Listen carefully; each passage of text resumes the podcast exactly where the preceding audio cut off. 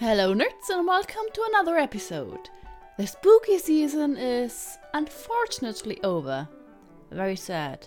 Anyway, now it is time to get cozy and read a good book while it's getting cold and cold outside.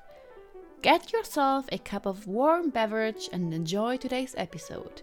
For I have found the perfect books to read that will give you a feeling of comfort and pain, but let's just not talk about that for a moment. One of my dearest friends has introduced me to this fantastic series, and I read them in a short amount of time. I was enthralled within the first page already, and I am talking about the Shades of Magic trilogy. You know, I have I have read many great books, all of them beautifully written, just fantastic. But this one, Schwab, the author of the Shades of Magic trilogy, is phenomenal. I don't know enough words to describe how she captivated me with her words. Her writing is so full of details, and she does it in such a beautiful way. She draws entire works of art with her with her words. It's it's so beautiful. And not everyone can do that. Writing in a slow pace with such detailed descriptions. Normally, something like that can get quite boring pretty quickly, but as I said, Schwab is, is just fantastic at that. Some of the best written books I've ever read, and the stories she writes, so good. I die in a good way every single time. Anyway, the Shades of Magic trilogy. What is it about? Well, one of the main characters, Cal, is one of the Lost Antari. Those are magicians with a rare ability to travel between parallel Londons. Cal gave those parallel Londons names Red, Grey, White, and once upon a time, Black London. It's kind of like a multiverse of Londons and Cal grew up in Red London. There, the River Isle is a source of magic and the water glows red. I wonder why it's called Red London. In Grey London, magic has disappeared, and the people there don't remember that it once was there. There are some who believe in it and hope for it to come back, but if it ever will be back, we will see, I guess. White London is a starving city. People are hungry for magic, and some would do anything to take it, even kill others. Black London was once overtaken by magic 300 years ago. The people became mindless, soulless vessels for the magic, and through them, corruption was spread all over the city. Before that happened, all four Londons were in constant exchange, but soon after this corruption spread, Red London closed its doors, and from that point on, only the Antari were able to travel between the worlds. The before mentioned character, Cal, serves as an ambassador for the Maresh Empire and delivers messages to the different rulers of the Londons. But Cal is also a smuggler, illegally, of course. First, it was a mere hobby since people would pay for even the smallest things of the other worlds, especially in Grey London. That is, until he comes into possession of a piece out of Black London, something that should not exist anymore. Now he needs to find a way to quickly get rid of it to avoid danger reaching the other worlds. Now, a little to the characters. Cal, as I already mentioned, is an Antari. He was adopted as a child by the King and Queen of Red London. Although, and that is not a spoiler, one quickly realizes that they didn't exactly raise him as their son, but as a guard for their biological son Rhy, and he was basically used for 16 years by his so called adoptive parents, who I hate with a passion. Cal is is one of my favorites and he deserves better.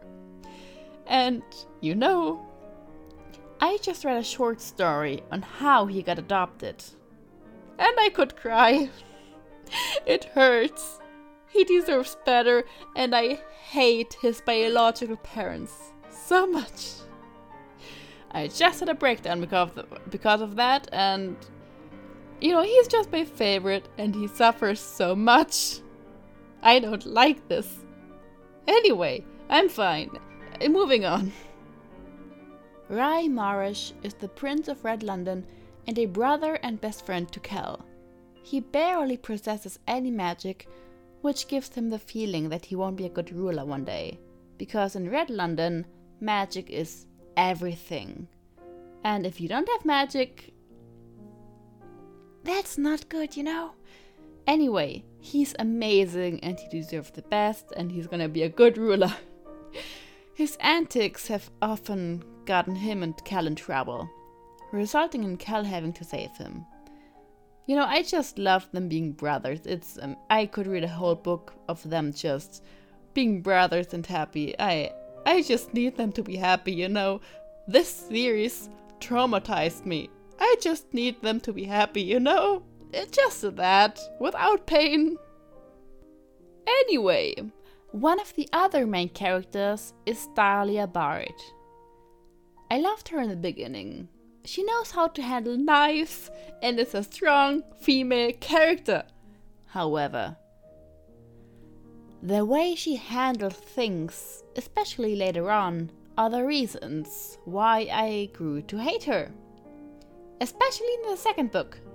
I'm not gonna spoil anything, but she's awful. Anyway, she's from Grey London and through some coincidences, she came in contact with Cal. But how and what's gonna happen?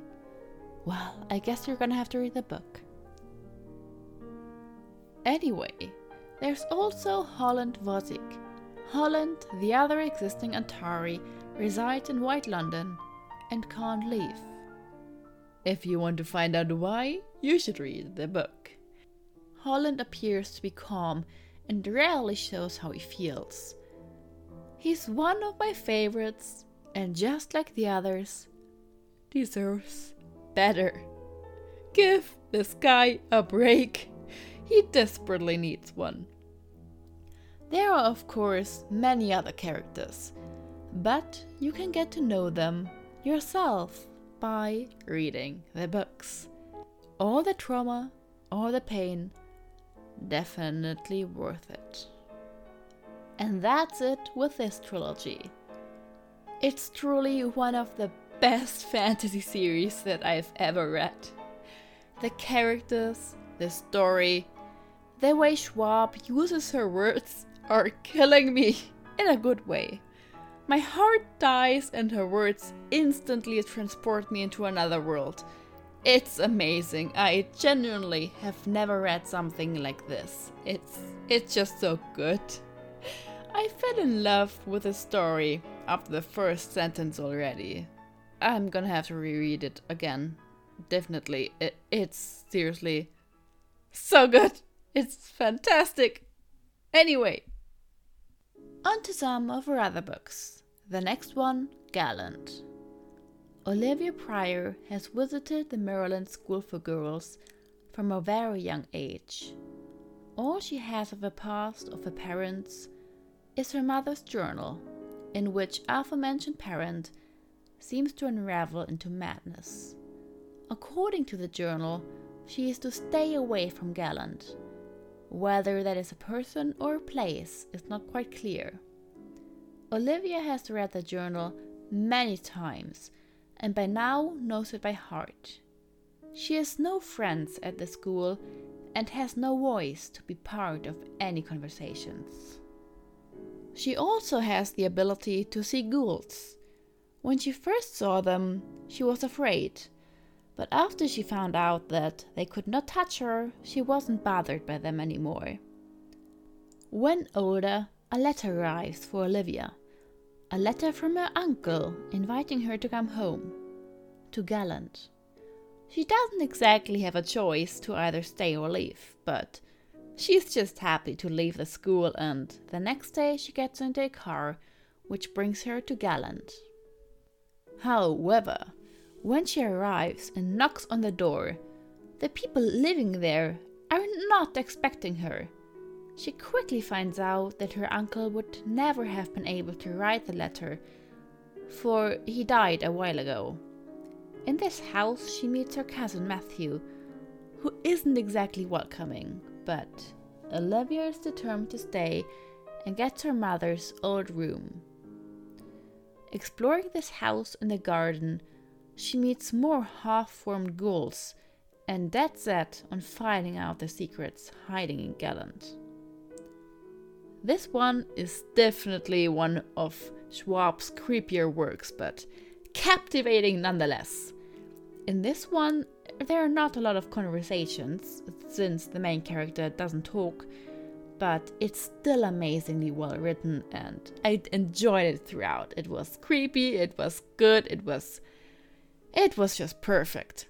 And of course painful cuz all of Schwab's books are painful, but they're amazing regardless. Then there's also her book Vicious. It starts out with Victor and Eli. They both meet at uni as roommates. They both have an interest in adrenaline and how a near death experience might result in one becoming an EO, an extraordinary human with superpowers. Kind of like the Avengers, but not really. Anyway, then the experiments start and everything goes horribly wrong very quickly.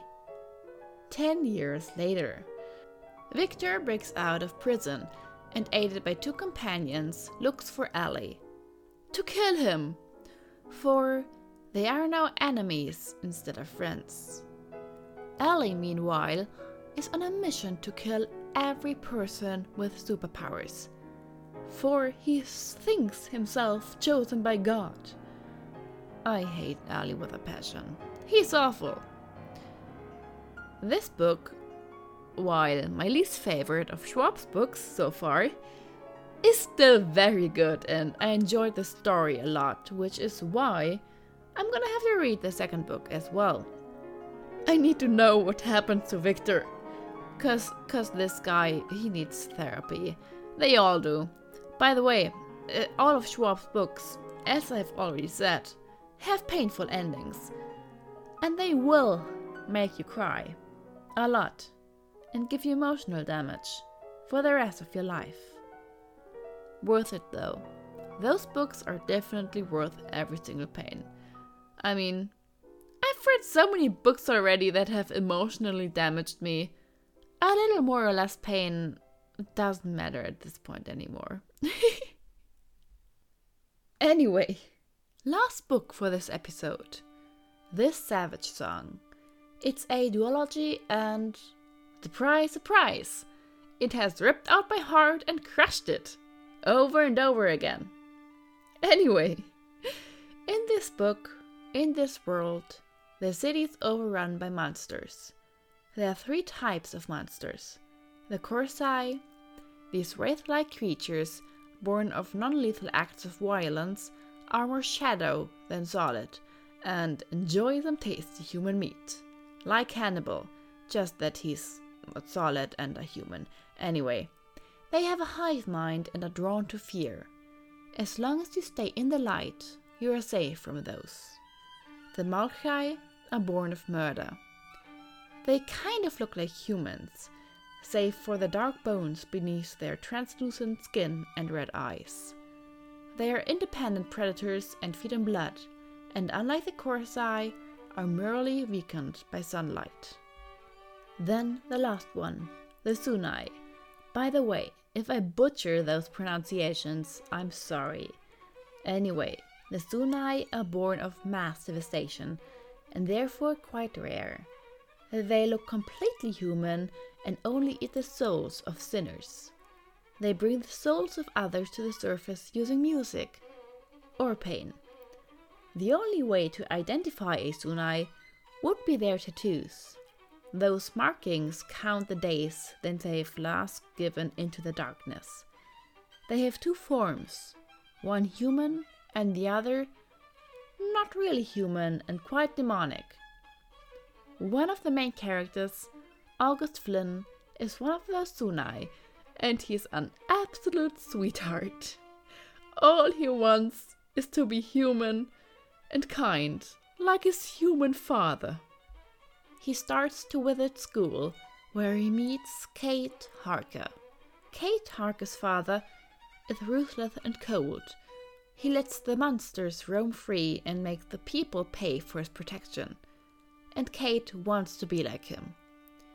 When she and August meet, they actually start to kind of get along. But can he keep his secret from Kate? And if not, what would happen? What if she finds out that he is a monster? Well, guess you're gonna have to read the book and find out. Anyway, that's it with this episode. Read her books. They're gonna change your life for the better, honestly. And just ignore that I said that all her books are gonna make you cry. It's fine. She's honestly one of my favorite authors now, and I'm obsessed with her. I need more. I need all of her books now. well, that's it. The end. Goodbye, and until next month, then. Bye bye.